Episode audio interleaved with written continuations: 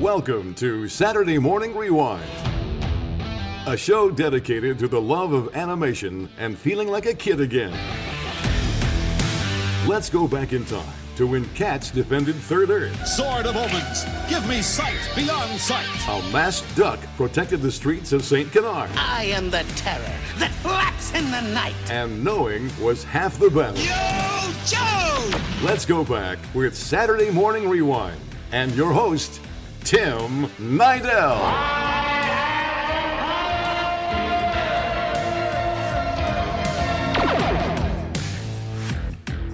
Hello, everybody. Welcome to a brand new episode of Saturday Morning Rewind. Of course, my name is Tim Nydell. I am your host for this episode.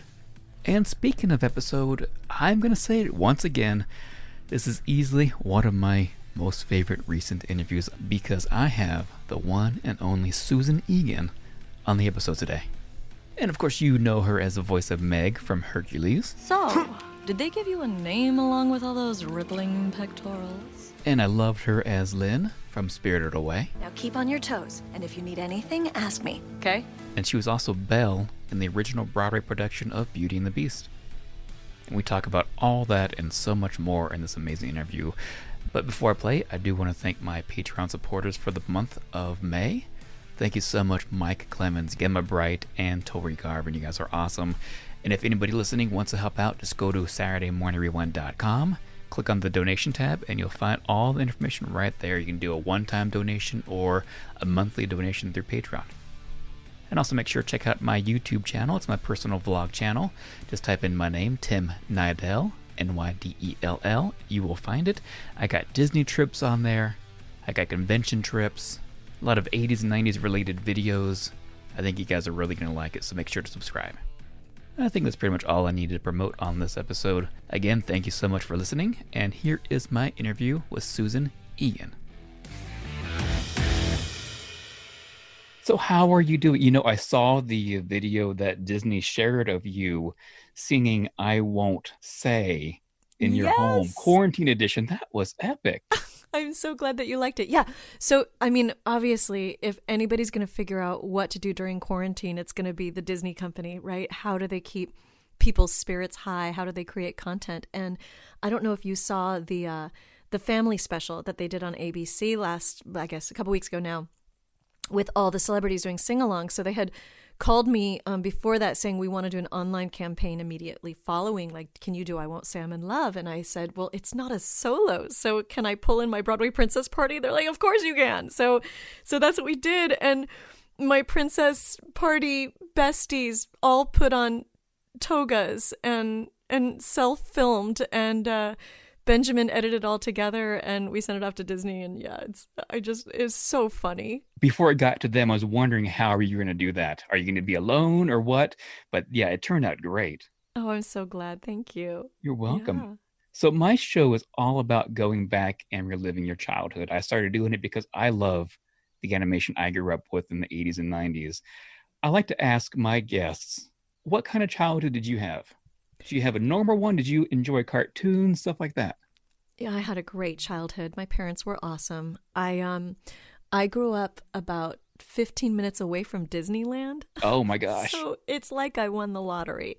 And my mom would take us to the park once a year for sure. And um, that was before people had annual passes. I mean, it was just, it was so lucky to be able to go. I grew up in the 80s before there was, you know, a streaming service or anything. We sort of um, would watch Disney movies when they were re-released. You know, I mean, I, I was born in 1970, so growing up in the 70s and then 80s, um, so very different than today. So the ability to go to Disneyland was was pretty awesome, and uh, and I was super lucky. I did watch cartoons. I watched a lot of cartoons. I also watched a lot of movie musicals, like the old ones from the 40s and 50s, 30s, 40s, 50s, and loved them.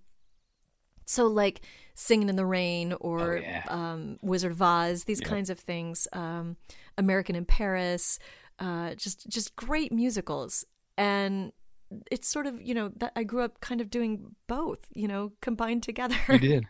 yeah. what was your favorite thing at Disneyland? Oh, so I was the youngest of three. So it was back in the day when there were still A, B, C, D, E tickets. It wasn't just this pass to get you on any ride. But my older brother and sister had no interest in going on the A and B rides because those were the baby rides. And so I never went on Alice in Wonderland or Peter, uh, you know, Peter Pan or the Dumbo ride. As a child, I was I was taken on the Matterhorn and Space Mountain and all the crazy roller coasters, which I loved. But it wasn't until I was a senior in high school and we had uh, our senior party at Disneyland that my friend Aaron said, um, you know, you've you've had this, you know, lapse in your childhood, and I'm now going to take you on all those kiddie rides. so, at 18, I finally got to go on, you know, those those rides. The Snow White ride, which is very scary, by the way. It is. It yes. is. Yeah, I remember taking my my little one on that one, and yeah, it's it's it's scary for them. It's dark. I think my favorite of all the kiddie rides is the uh, Pinocchio ride. Oh, I love it. We always loved, and the only kiddie ride that my my sister and brother would want to go on was Mr. Toad's Wild Ride. Yeah. Okay. Isn't that yeah. funny?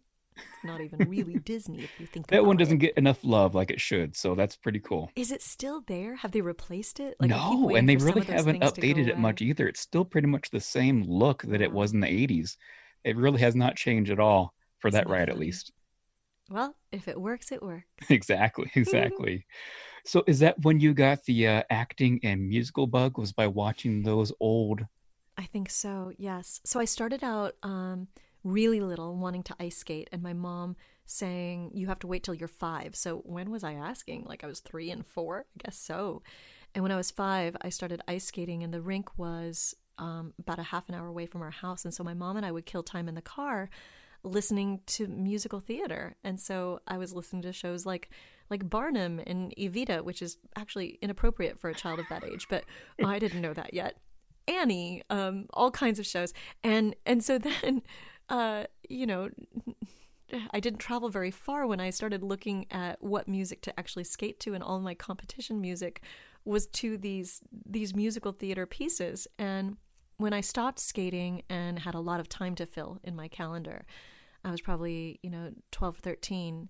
Um, my best friend was the star of our school and and she said you should audition for the musical because you've had so much ballet because I'd had a lot of dance for the skating and it was just the natural next step. I loved it and she wanted to have voice lessons and so her mom drove one way, my mom drove one way and we happened upon a great teacher and I improved and just really found um, my calling with wow. that. And what age was that? Yeah, probably. Uh, I started voice lessons at 14. Oh, man. Yeah. Wow. That's awesome. When I was 14, man, I don't know what I was doing. Nothing like that, though. But I was just for school musicals. Like, yeah. I wasn't doing anything professional or anything like that. It was just, you know, it was something fun to do. And, uh, and I just fell in love with it. My oldest daughter, she's uh, 15 now. She just turned 15. She loves Broadway, loves musicals, and she is addicted to which one's uh the Beetlejuice musical? Oh yes. Um Phantom of the Opera. And I, I hear those over and over and uh Dear Evan Hansen. Oh, it's I hear so those good. over and over Did you guys just again. stream the Phantom of the Opera because they were showing it for free? Yeah, we had yeah. the Blu-ray too. We had the same exact Blu-ray, mm. but we watched the uh, YouTube as well. Sierra was so great. So tell me about the audition process when you first started to audition for the Beauty and the Beast Broadway performance. Okay, so it's wacky because I didn't want to go to the audition because I had never seen the movie and I thought, well, that's stupid to put a cartoon on stage. I was super snobby. I love Sondheim. and um, also, the description of the character was like the most beautiful girl in the village. like I am not the most beautiful girl in the village. Almost anybody is more beautiful than this girl. no. And um well, uh, no, it's really true. It's okay. I I you know, I was getting cast in roles for like the girl next door, like not not the beauty. Um but my agent just said, you know, you've never met that casting director. You should go. He casts a lot of other things. And I had my heart set on a couple different musicals that were casting that season. But I finally went to the Beauty and the Beast audition and apparently, I was at the final day of their initial round of auditions. And I guess I was different enough because I'd never seen the movie that I had line readings that surprised them, which worked to my advantage. But I'm innately similar enough to Paige O'Hara that it wasn't such a departure from what Paige did so beautifully in the movie. But I think a lot of the girls had sort of studied what Paige did and came in mimicking it, which kind of is like a Xerox of a Xerox. Like it takes it takes a little bit of the authenticity away. Yeah. And so Paige is now a good friend of mine, but I can see like, oh, we do have similar voices and you know, we're we're similar in in our in many aspects of ourselves, but for whatever reason, I had a certain take on the character and also the musical is an hour longer than the movie and so there was a lot of new material that you couldn't go to the source material to emulate. And I think that helped as well. Then the final audition was 3 days in a row the first day was singing and dancing and acting for the musical director, the director, the choreographer, and that was great. And then the last day was like 35 Disney executives in the audience, including the CEO at the time and the he- studio chief. So it was Michael Eisner, Jeffrey Katzenberg. Wow. Um, just, everybody was there. I, Roy Disney might have been there. I'm not even sure. Everybody. But I didn't know who those people were, so I didn't really know to be that nervous. But the second day, I had to audition for Alan Menken. Oh and my it was gosh. Only Alan Menken behind that table, and I knew who he was. And uh, to this day, I remember walking in the door. I remember seeing him, and I remember walking out the door. But I have no idea what transpired for those like seven minutes that I was in that room. But it was enough to get me to the final callback, and and then um yeah, and then I ended up booking it. Crazy. What was Alan like back then? Same as, as he is today. Alan has always been one of the kindest, most supporting people in this industry. At the time, you know, he was a he was already a legend to me because Little Shop of Horrors is my favorite musical, and I was obsessed with him.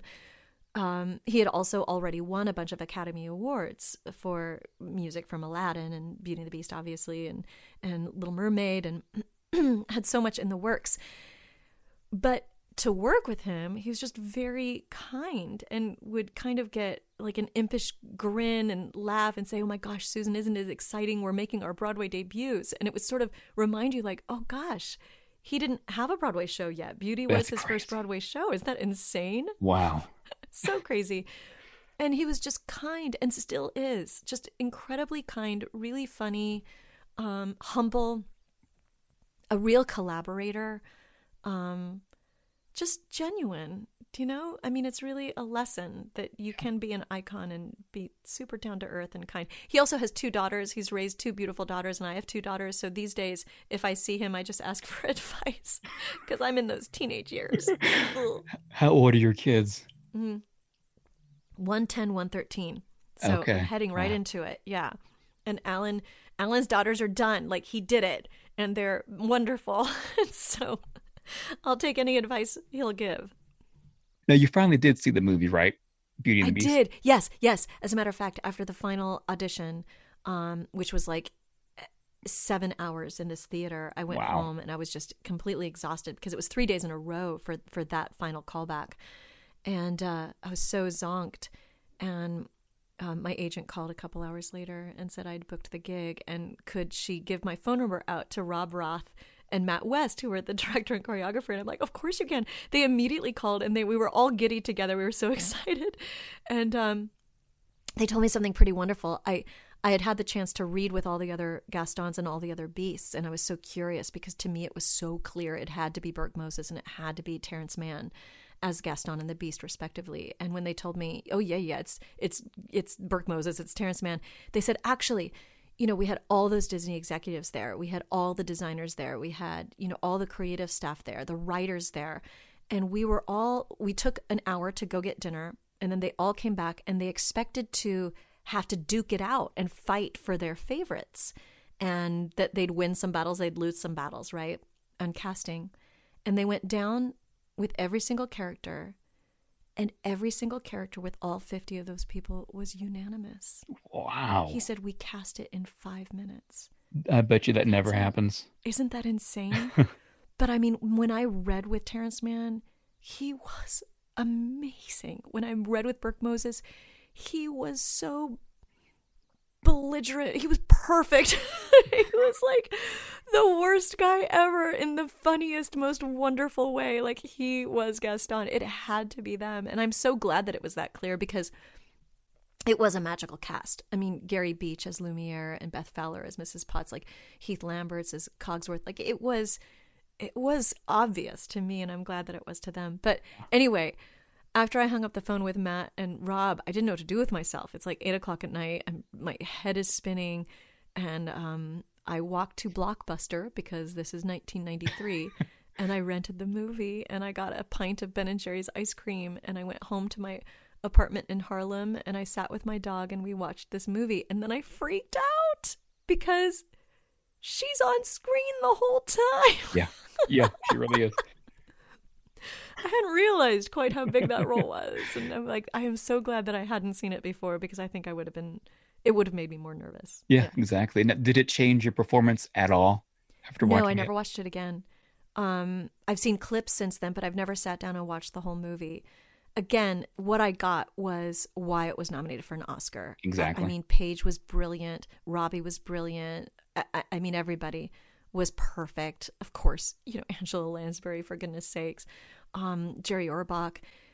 But I also knew what had worked for me was was bringing a fresh take. So like I got the flavor. I got what what Paige did and I honored that for sure and then got to bring it to sort of Belle 2.0, you know, because there was this hour of new material, there's new music, new scenes.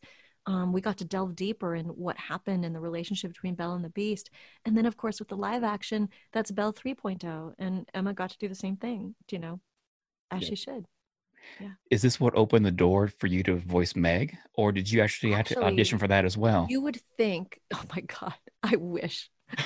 Are you saying, did they just offer it to me? No you would think that it would have been the door opening into animation, but actually, because I was playing Belle for them, they wouldn't let me audition for Meg because the character is so different. Now, of course, I wanted to do an animated feature because now I understood how Disney worked and I understood the timeless nature of an animated feature and that Broadway is amazing, but it happens in real time and then it's gone, you know, by 10:30 at night.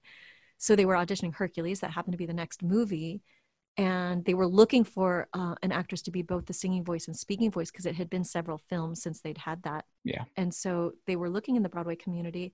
And so immediately my agent submitted me and they said, Oh, that's really sweet, but no, you're not right for the role. She's jaded, she's sarcastic, she's sexy, she's um, she's Barbara Stanwyck in The Lady Eve. And they didn't know that I knew what that meant because I'm obsessed with the movies from the 30s and 40s, as I told you. And so I had to beg. And honestly, they only let me audition because they had to see me at the theater every night and it was just to shut me up. And so they let me come in that room for five minutes knowing it was going to be a complete waste of their time. And it was the scene where Meg meets for Herc for the first time. And there's a certain cadence to the way those mobster gals talked in the 30s and 40s and the script was so well written that it just lent itself to it. But if you didn't understand the reference of barbara stanwyck and the lady eve then you might say megara my friends call me meg. Well at least they would if i had any friends. So uh, do you have a name along with that but I understood that the cadence was Megara. My friends call me Meg. At least they would if I had any friends. So they give you a name along with all those rippling pectorals. And it's this sing songy, if you need me, just whistle. You know how to whistle, don't you? You pucker up your lips and blow. It's Lauren Bacall. It's Bette Davis. It's Joan Crawford. And it's one of my favorite moments because we were in this dance studio in New York City and it's all the usual suspects. It's the same musical director. It's the same, a lot of people um, that had cast me as Belle and their little heads popped up and they're like susan susan susan. I go i was trying to explain to you guys when i'm on stage as belle i am totally acting but meg is right where i live. Like it's right where my voice naturally sits. The sarcasm is true to form. Um you know i really have to stretch to be the ingenue but it's not who i innately am. Wow. and they just went who knew? Okay. And um and that recording there's no callbacks. That recording is the callback. So that recording on that cassette tape, thank you so much, 1994, um, progressed. And finally, a year and a half later, I was in LA doing Beauty and the Beast, and Michael Eisner's walking down the hallway and he's like, Susan, great audition for Hercules. And I'm like, oh, I've made it to Eisner, you know, but it's been like 13 months, 14 months. And then I was cast and, um, and got to record it. And it was completely thrilling and, and lovely. And, um, Alice Dewey, the female producer, love a lady, um, Ron and John, the directors, again working with Alan Menken, this time with David Zippel. It was just total, total dream time, and also an impeccable cast. I mean, Oh, no kidding. Yeah. Tell me about that cast. I mean, you got to record a little bit with Tate and a James, lot didn't with you? Tate, yeah. Did you? p- probably several sessions with Tate, and then um, a couple sessions with Jim Woods. Um, and then the rest of them I didn't meet until the premiere. Like I never met Danny DeVito until the premiere. It's you crazy, know. huh? I know, isn't it funny? Or Bobcat, and but we did so many specials about the premiere that I became really close with Bobcat. Um, Matt Frewer is hilarious. Um, Yeah. You know, yeah. I, so I got to sort of see people then. I met Bobcat once. I was in Hollywood at a um, voice actors rock event. You may have heard of it. Maybe had, I think it's like four years ago. So I was in the VIP section. He walks over to me, puts out his hands like, "Hey, I'm Bobcat Goldthwait." It's like, duh, I know who you are. He's so funny too, and so bright. He's a great director, by the way. Oh yeah, yep. I love Bobcat. Yeah. Yeah, me too. I hear that James Woods, he was so passionate about Hades. What was it like recording with that passion of his? So I had in high school seen um Salvador. Had you ever seen Salvador, the movie where he Long time ago. lord? Yeah. So I had seen that like when I was a teenager. And so I am expecting this really intense, really scary, powerful, incredible actor. Yep. And I was pretty intimidated walking into that session, like, oh my God, I'm just a girl who like sings and tap dances. like, how am I going to hold my own with this consummate Academy Award winning actor? And then he was the zaniest, wackiest person he he was Robin Williams. Like he was bouncing off the walls like a crazy person. And the way they have you do it is you you have to record the scene as they wrote it, right? And you have to record it with no overlap so that they can make cuts in between the lines and do what they need to do with animation. But as soon as you get what they call a clean take that they're happy with, they then let you go to town. You can overlap and speak like a normal conversation. You can improvise. and that's when the madness began. and all of that, Meg, Meg, my little peg, my little nutmeg, my little, de- that's all just Jim Woods. That that was not in the script. That's just him being wackadoo. But you still have to accomplish what the scene wants you to accomplish, which is like, are we going after this guy? Or are we not going after this guy? Right. But I'm I'm waiting for like entry to say a line. I'm I'm waiting for him to stop talking long enough so that I can interject. And I'm he's just going off on the microphone. And I finally look to like John and Ron in the booth and they look at me and they shrug their shoulders and they roll their eyes. They're like, I, I know, like this is this is what we've been dealing with for a year. And so I finally turned to Jim and go, Are you finished your oneness? And you can't hear them because it's silent, but I could see John and Ron and Alice like laughing in the booth because like nobody has been able to tell Jim to stop talking long enough. Like, are you? And he did. He stopped, and then I got my line in, and they ended up keeping it in the movie. I was so excited. but he was inspiring. He's so perfect, and he just played the devil like this fast co- talking car salesman, like just slimy and funny and scary. And I mean, nobody could really have done that the way that he did it. They went Nope. through a lot of actors, by the way. That's what I've heard. Yeah. Yeah. Yeah. I'm so, so glad that he did it because just like the genie with Robin Williams, I could not see anybody else doing that. hmm That's exactly right. He was like like Robin. I mean, just iconic in in that role. And they had written it for Jack Nicholson, Oh, who of course had already played the devil with in a movie with Susan Sarandon and Cher and Meryl Streep, you know, and was so perfect, but also so on the nose. Like he would have played it like the devil. Yeah. Um, then they went to John Lithgow um, when Jack turned it down, and I think they started recording with John, and it just wasn't quite scary enough. So it's like John obviously has the comedic timing, but Jim had both. Yep. Do you know? I mean, like Yep. he's got that crazy temper that can explode, but then this comic timing that is beyond. Yep. Yeah. What's great is listening to you now. Like you said, you you sound just like Meg. It's Yeah, amazing. that's where my voice sits. Yeah. Yes. ex- Do you get recognized much as Meg? You know what? Kids, kids have the best ears. I remember I was doing a sitcom several years ago, and a kid on the set is like, "Are you the voice of Mag?" Wow. I go, "I am." Like, how did you know that? You know, I figured like IMDb'd me or something. He's like, "You just sound like her." I'm like, "God, you have a great ear." yes, So then you, after the movie, you came back for the TV series, didn't you? So the TV series was a teenage Herc. So it was before he met Meg, which was a bummer for me. But the team putting the series together, they were so wonderful and marvelous. They found a way, like for three different episodes over the course of it, for it to be current adult Herc with flashbacks.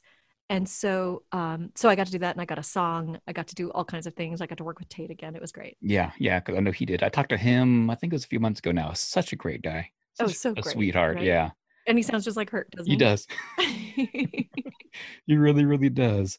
And then you also did the uh, Kingdom Hearts video games. What is a video game session like? How different is it for you to record that? a video game is different because you basically just have all these alt what they call alts so it's like depending on what the player's doing you have alternate lines and so you have to play a scene uh, in a way that all of these alts can work depending on the interactive nature of the game itself but it's really really cool. And and i'm so glad i did it. You know um, jodi benson's a really good friend of mine. I do a lot of concerts with her. And when i was cast as meg she called me up. She says listen i'm going to give you a piece of advice right now and you have to follow it. She says you know don't ever let anybody else voice the character. She says i don't care if it's for two pennies for something you do it. You be the voice. Because once they find somebody else they'll go to somebody else and it just becomes diluted. Like paige has voiced every aspect of ariel whether it's a little you know a baby toy or or whatever and and I followed that advice. So it's like the second they call for Kingdom Hearts, I'm like, I'm in. Plus, any chance to revisit Meg, who doesn't have this sort of like brand that Ariel has. You know? It's it's super fun. But even with with Belle, uh, um, a couple years after I did the Broadway show, they called and asked if I would like voice different Belle things for princess CDs, for toys, and things like that. And I just jumped on it, it because it's just so fun to get to do that and to be able to press that Barbie's hand and have your voice come out of it. That's it's, it's just like Herc. I'm an action figure. Exactly. One of my favorite non Disney animated movies is Spirited Away. Ah. I just adore that movie. I remember the first time I saw it, you know, I was watching it with my little one. She was probably just like maybe one when it came out. And of course, you were in there as the voice of Lin. And Yes. such a great job in that. I Yeah, love so Lin so much. The Miyazaki movies are amazing. Yeah. And really, the inspiration for resurrecting the animation department, I've been told by Jeffrey Katzenberg, were um, he's a huge fan of Miyazaki. And so the idea that you can create these animated features that really have adult themes in them. Um, Miyazaki even says that he he did things with animation because he didn't have the budget to do live action explosions and things like that. Like his stories um, warranted so many special effects and so much um, that it was just easier to do it with animation. Thank goodness that we Yeah, have that animation. so when Disney decided to um, sort of broker a deal to be able to release the Studio Ghibli movies um, in English, they sort of had they had to revoice them and um, yeah, and it was um, in addition to revoicing them, they had to also make them work for an American culture. So Lin in the Japanese movie in Japan, unlike here, unfortunately, elders are very respected. And so Lin was very strict and it was just accepted that Sen would do everything she says because um, because you respect your elders. That's the culture. But here, not so much. And so who's Lin and why would Sen listen to her? And so they wanted to create a character that was different than the Japanese character, where she's more streetwise, big sister, sarcastic. Oh, And and so they're like, why don't you go get that girl who played who played Meg? and so that actually was an offer. well, there you go. And it was so exciting to do. I didn't realize how different it was from the Japanese original version. Yeah, culturally, you know, they had to make it work for an American culture. So, in addition to sort of having to match the lips who's speaking Japanese with English words, you also have to make it sound totally natural and and add the attitude, right? Lin's sort of like, you know, in public, she's like, "Yeah, come over here, little girl," you know, but in private, she's she's kinder and gentler with Sen um, because she knows what it's like to be the new girl. And so you have to sort of find that which didn't exist in the original. No. Now, are you still doing episodes of Steven Universe? Steven Universe had just finished. Did it? so Okay, I wasn't aware of that. Yeah. Yeah. Yeah. What was that like being on Steven Universe? super fun. Animation is always really fun um, because you get to be characters that you don't get cast in in real life. Meg was the first. You know, I didn't get cast as the the sexy, fast talking dame, but in animation, she can look like anything, and it's just your voice. You know, I did Lady and the Tramp too, and I got to play a dog. I just did an episode of Amphibia where I get to be a frog. And in Steven Universe, I get to be a giant woman who is a warrior and an alien and a mother and all of these things combined so beautifully written and designed um, by Rebecca Sugar, who has created a mythology that I think, um, you know, matches any sort of Tolkien or Star Wars or uh, Harry Potter mythology. Like it is, it is deep, and um, you can mine a lot out of it. There's a lot of layers and a lot of beautiful messages, and it was it was really an honor to be a part of that series. I didn't know it was done. I don't I don't watch too many modern things that my kids do. I didn't know it was done. yeah, it had six, seven seasons, so oh, yeah, good run. Well. Yeah, no kidding. So what's coming up for you? Do you have anything coming out at all that you want to talk about? I know there's no more conventions for a while. When we're not um, in quarantine, I'm on tour with the Broadway Princess Party, which is Broadway's original Belle, myself, original um, Jasmine, Courtney Reed, original Cinderella, Laura Osnes, and our magical fairy god fairy, Benjamin Rauhala, who's our musical director and the creator. And we branch out. We've got other girls too. Um, Christy Altomare, who's Anastasia. We've got um, all kinds of different original Broadway princesses involved in the concert series, and we travel around and do that. We just put out a video about uh, through Disney Music uh, where we did "I Won't Say I'm in Love." Those are my my besties on that video, and uh, we are in the planning stages right now for for a big big tour. Um, awesome. With a big corporation behind us, so that's really exciting. Yeah, so it's about to explode in a in a big way. So we're really really excited to be able to bring this to um, bigger audiences and to do it in large scale theaters with a lot of technology and oh so great really really do this big yeah. Oh man. If you ever come to Montana, let me know. I sure will. Susan, seriously, I'm a huge, huge fan of your work. So thank you so very much for your time. It was amazing chatting with you, and I wish you all the best. Hopefully, you're staying healthy, happy, and sane while you're being quarantined. Yes. thank you so much for having me. This has been a joy, such great questions, and always fun to to visit these little chapters in my life. And uh, and get to share it with with folks who love animation and Broadway. So thank you. Thank you. Can I have you end the interview as Meg? Sure. Thanks a lot, Tim. Wonder Boy. It's been a real slice. Thanks for listening to uh, Saturday Morning Rewind. Please check them out on Facebook and Twitter. And that's all, folks.